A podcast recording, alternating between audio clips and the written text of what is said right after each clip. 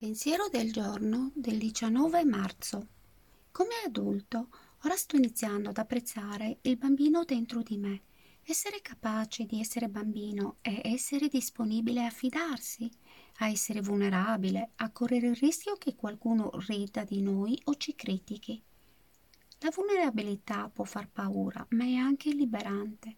Ritornare bambini significa ottenere la capacità di giocare, e di rispondere alla vita con ilarità e positività.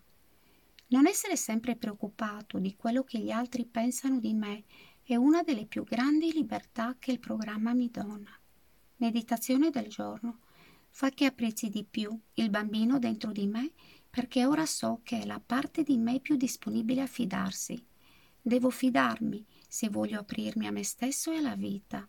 Oggi ricorderò continuerò a correre il rischio di lasciare uscire il bambino dentro di me.